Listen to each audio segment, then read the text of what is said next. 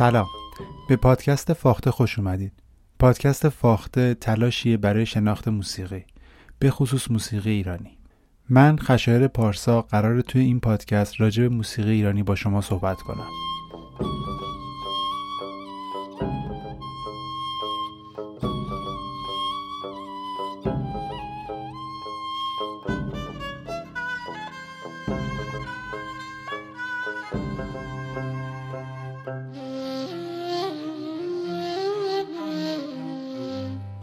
تلاش من تو این پادکست معرفی موسیقی ایرانیه.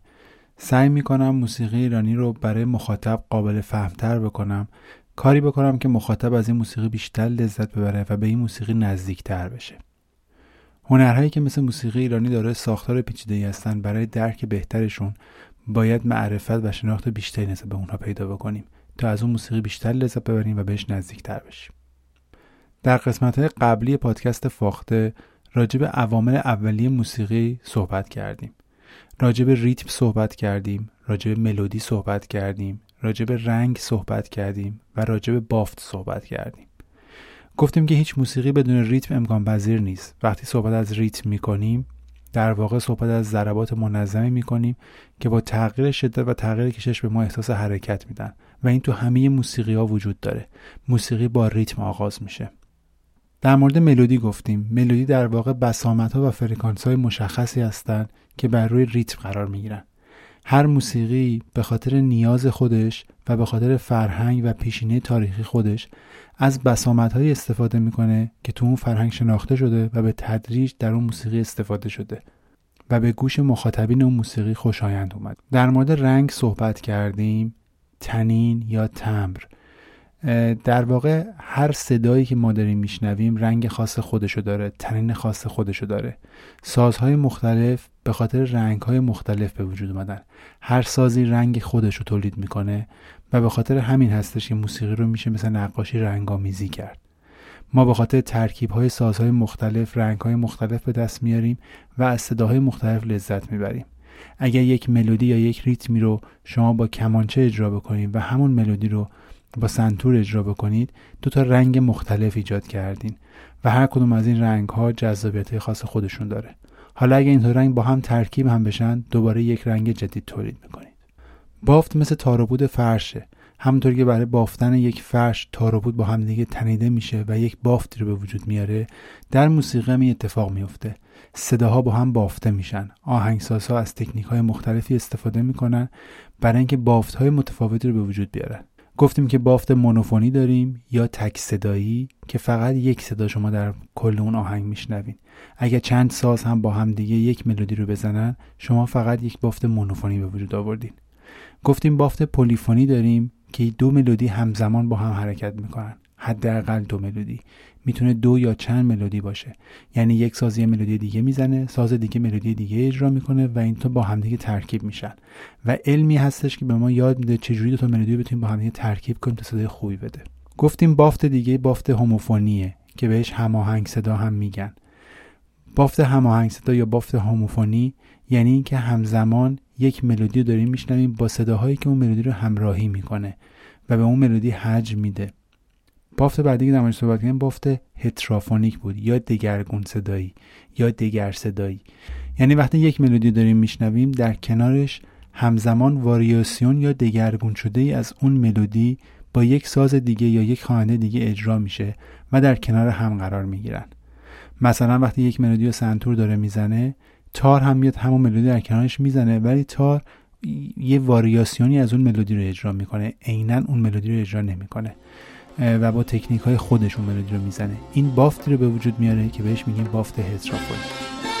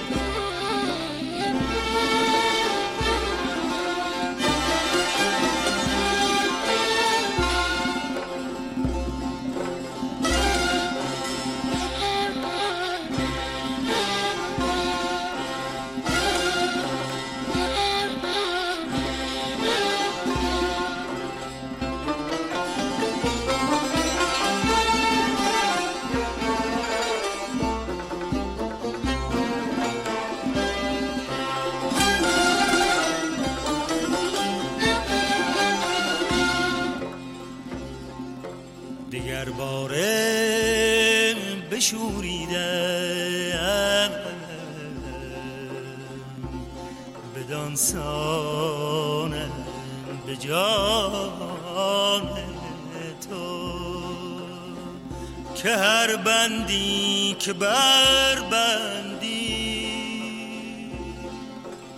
به درانم به جان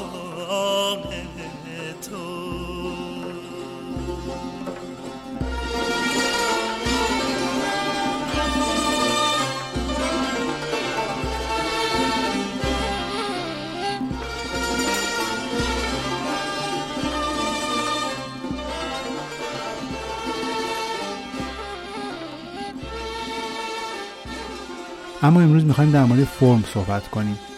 فرم یک مفهوم یه مقدار پیچیده تریه نسبت به مفهوم های قبلی که در موردشون صحبت کردیم. و جز مفهوم های تو موسیقی هستش که همیشه سرش بحث بوده. تعریف های مختلف نگاه های مختلف نسبت به فرم وجود داره. فرم در واقع یک قالب و یک طرح برای آهنگسازیه.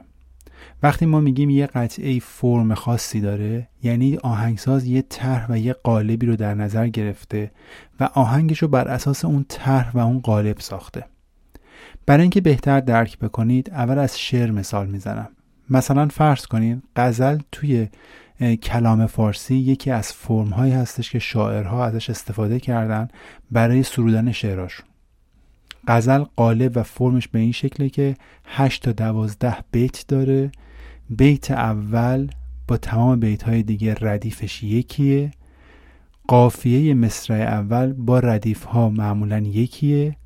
موضوعش عاشقانه و عارفانه هستش و از وزن های مخصوصی استفاده می‌کنه که تعداد این وزن ها تقریبا مشخصه و شاعرهای مختلف با خلاقیت های جدیدشون تونستن وزن های جدیدی به این قالب اضافه بکنن و این قالب رو غنیتر بکنن. پس وقتی شاعر می‌خواد غزل بگه یه قالبی داره و به اون قالبه فکر می‌کنه ایده و اون احساس خودش رو توی اون قالب میریزه. حالا اگر بخواد ربایی بگه یا بخواد دو بیتی بگه قالبش عوض میشه. باید اون احساس خودش رو تو قالب دو بیتی یا ربایی بیان بکنه. طبیعتا فرم و قالب دو بیتی با غزل فرق می‌کنه. با مصنوی فرق می‌کنه. با قطعه فرق می‌کنه. اینها در واقع فرم ها و قالب هایی هستن که ما در شعر ازشون استفاده می‌کنیم. حالا در موسیقی هم به همین شکله. بعضی از موسیقی ها دارای قالب و فرمه. آهنگساز یک قالب و یک فرمی رو برای بیان ایده خودش داره. یعنی یک نقشه می‌کشه که مثلا موسیقی من تو یک دقیقه اولش بعد این اتفاق بیفته. دقیقه دوم یه ایده جدید مثلا می‌تونه معرفی بشه. تو دقیقه بعدی باید اون ایده اولی دوباره تکرار بشه. دوباره یک ایده دیگه بیاد و به همین شکل قالبی رو درست می‌کنه. و بعد اون ایده و اون احساس خودش رو تو اون قالب بیان می‌کنه. به این میگن فرم در موسیقی. خیلی از موسیقی دارای فرم های پیچیده و گسترده ای هستن. و خیلی از موسیقی دارای فرم نیستن یعنی فرم اصلا ندارن.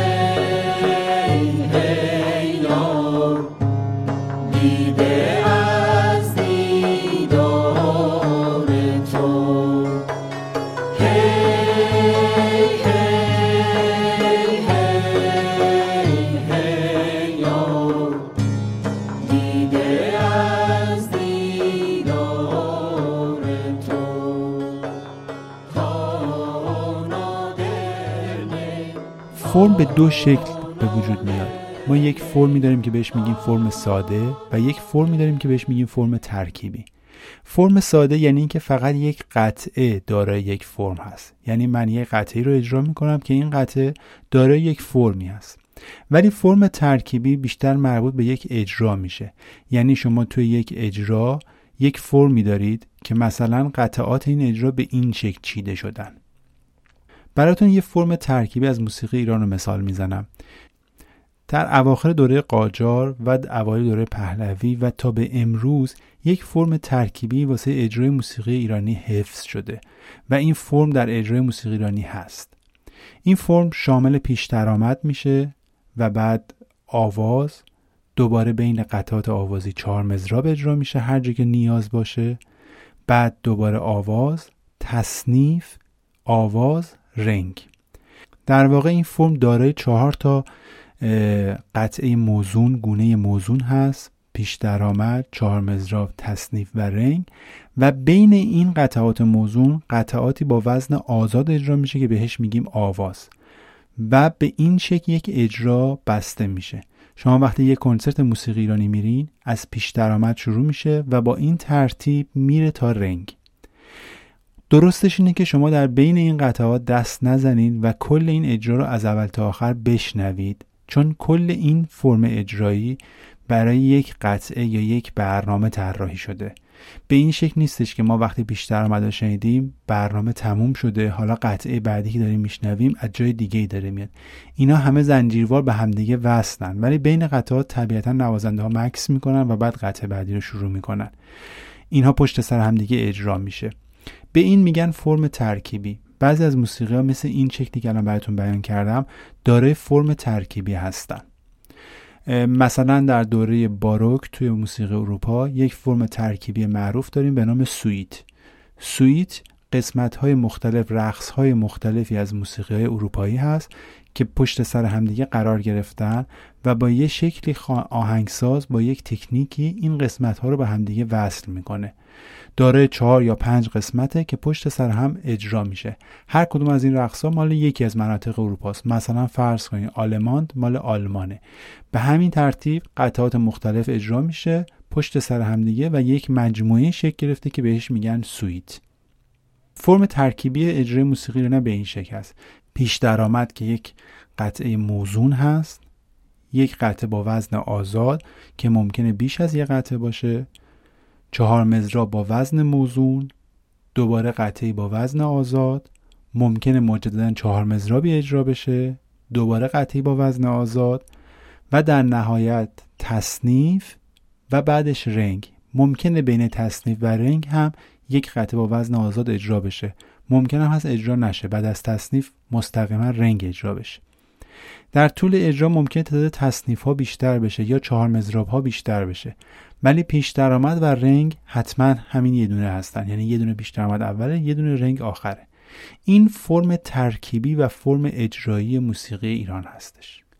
اما قطعات موسیقی ایران حداقل از دوره قاجار به این ور خیلی دارای فرم های مشخصی نیستن. یعنی همین پیش درآمد که در موردش صحبت کردیم خیلی شخصیت فرمالی نداره. یعنی یک طرح و یک قالب برای آهنگسازی براش وجود نداره. اینجا یه توضیح بدم که تکنیک ها و مصالحی که برای ساخت یک قطعه استفاده میشه مربوط به فرم نیست. یعنی مثلا فرض کنید شما وقتی یک چهار مزراب میشنوید گونه چهار مزراب رو تشخیص می‌دید. پس چهار مزراب در واقع یک گونه است یک قطعه و یک گونه است. و این گونه الزاما نباید فرم داشته باشه. چرا ما چهار مزاب رو تشخیص میدیم؟ به خاطر تکنیک های آهنگسازی که در چهار مزاب استفاده میشه.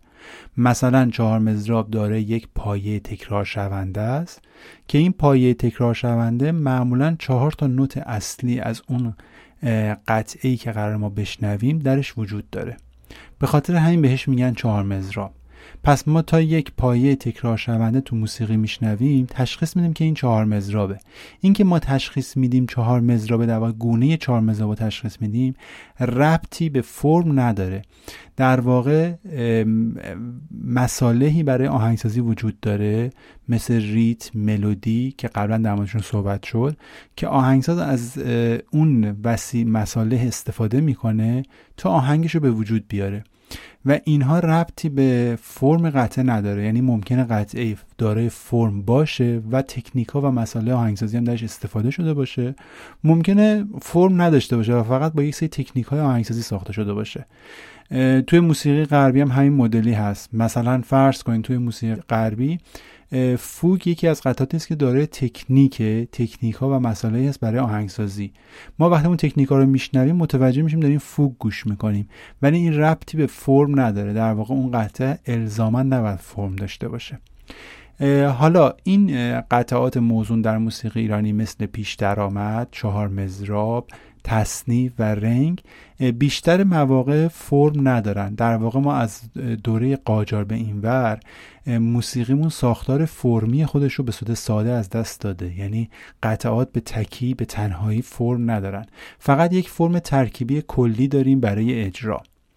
البته تصنیف های دوره قاجار دارای یک فرمی بودن که در حال حاضر خیلی دیگه اون فرمو ندارن.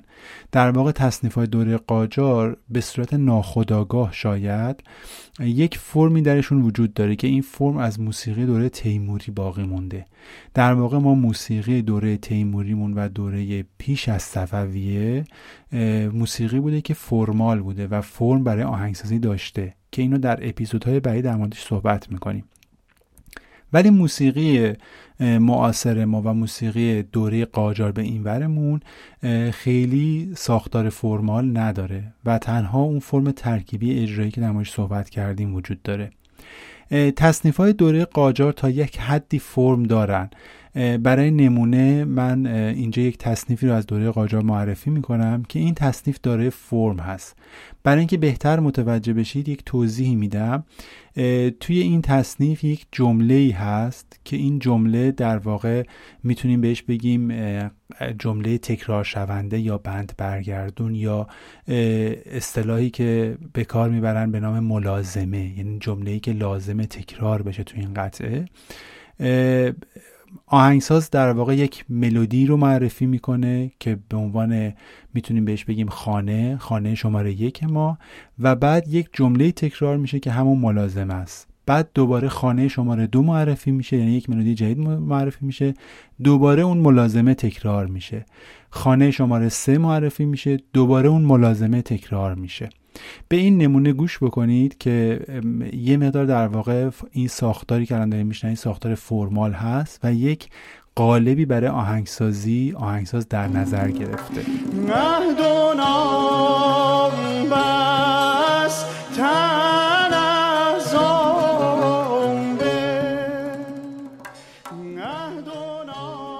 این همون جمله تکرار شونده است که می‌تونیم بهش بگیم ملازمه.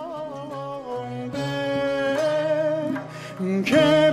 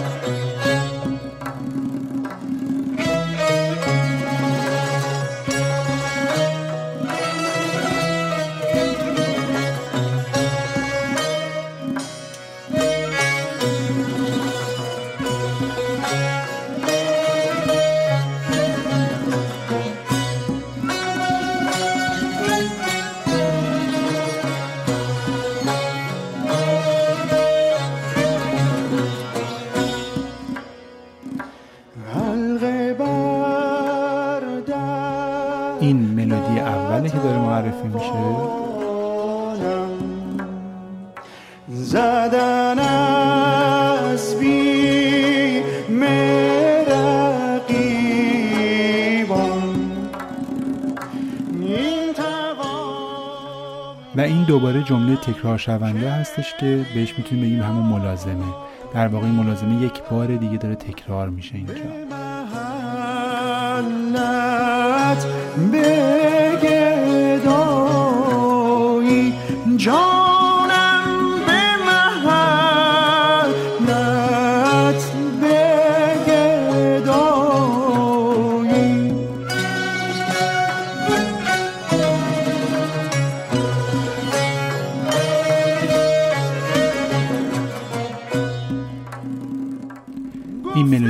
دوم هستش که داره معرفی میشه که می‌تونیم بهش بگیم خانه شماره دو.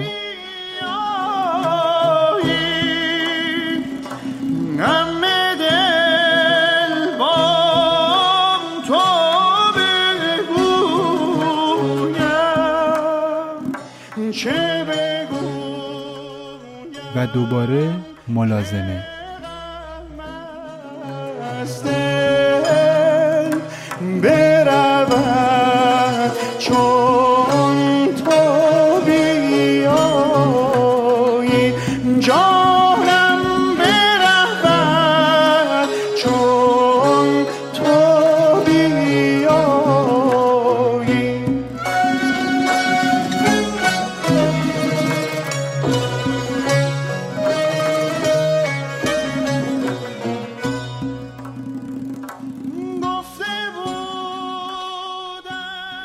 در تصنیف های دوره قاجار ما چند مدل فرم داریم برای اجرا.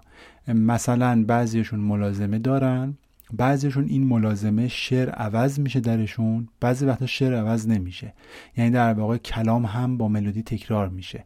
در نمونه که شنیدید ملودی تغییر نمی‌کنه ولی کلام تغییر می‌کنه. نمونه هایی داریم که می‌تونه ملازمه با شعرش یکی نباشه یعنی ملازمه ملودی تکرار بشه ولی شعر عوض بشه.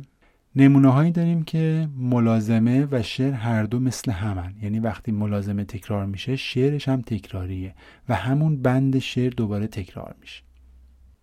تصنیف های دوره قاجار رو میشه به چند فرم مختلف تقسیم کرد که پیشنهاد می‌کنم دوستانی که علاقمند هستند به مقاله هایی که جناب آقای آرش محافظ توی فصلنامه ماهور نوشتن رجوع بکنن. اونجا می‌تونن راجع به فرم های دوره قاجار روی تصنیف ها بیشتر اطلاعات کسب بکنن. همچنین اگر می‌خواین در راجع به مفهوم فرم و کاربرد فرم و تکنیک هایی که در فرم توی موسیقی ایرانی استفاده شده اطلاعات کاملتری به دست بیارین و تخصصی تر پیشنهاد می‌کنم به مقاله های جناب آقای دکتر ساسان فاطمی مراجعه بفرمایین توی باز فصلنامه ماهور در واقع توی مقالات ایشون مقاله هستن در مورد فرم و ساختار آهنگسازی در موسیقی ایرانی به اونها اگه مراجعه کنید اطلاعات بسیار کاملی رو در این باره به دست میارید. پس منابع این صحبت هایی که من در مورد فرم کردم یکی از منابع خیلی مهمم صحبت های جناب آقای دکتر ساسان فاطمی و صحبت های جناب آقای دکتر آرش محافظ هست که به صورت مقاله هایی در فصلنامه ماهور چاپ شده. و دوستان علاقه من می‌تونن اونجا تخصصی تر این مطالب رو پیگیری بکنن.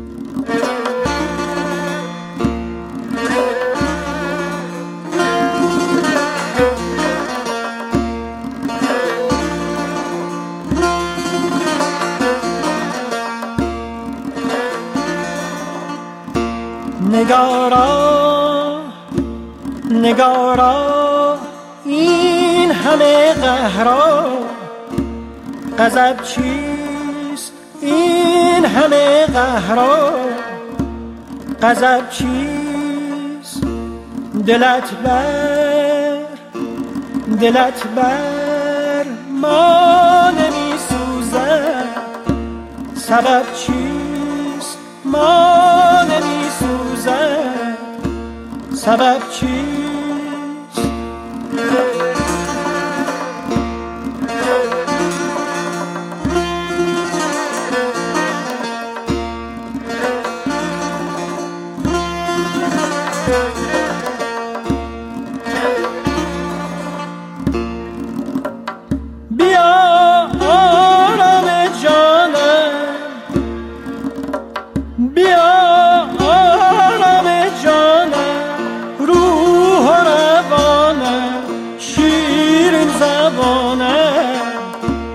رتب چیست؟ شیرین زبانه.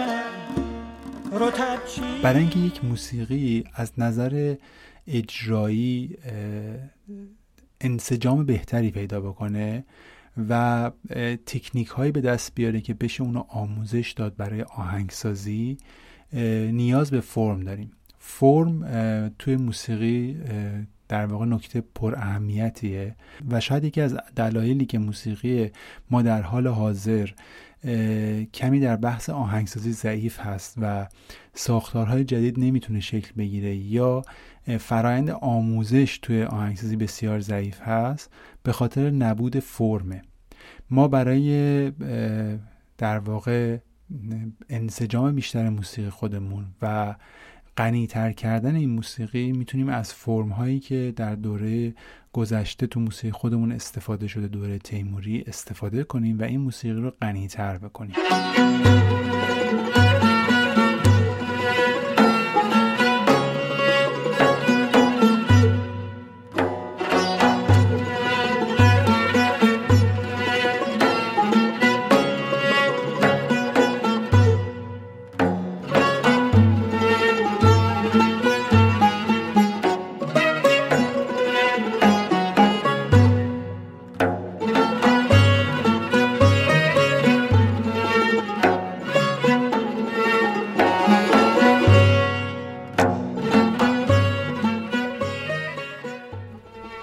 از اینکه پادکست فاخته رو تعقیب می‌کنید خیلی متشکرم.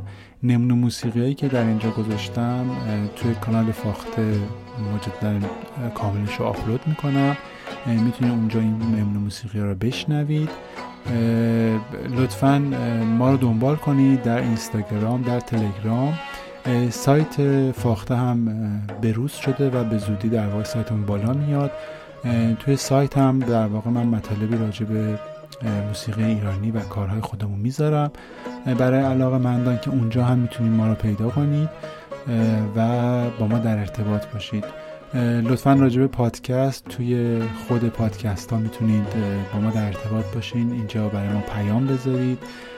سوالی اگر هست رو بفرمایید. نقدی اگر هست بفرمایید.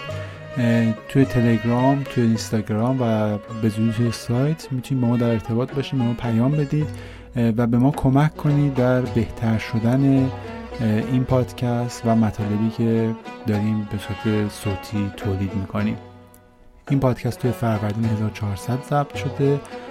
امیدوار هستم که سال جدید رو خوب شروع کرده باشید و اتفاقات بسیار خوبی در این سال برای فرهنگ و هنرمون و برای جامعهمون پیش بیاد.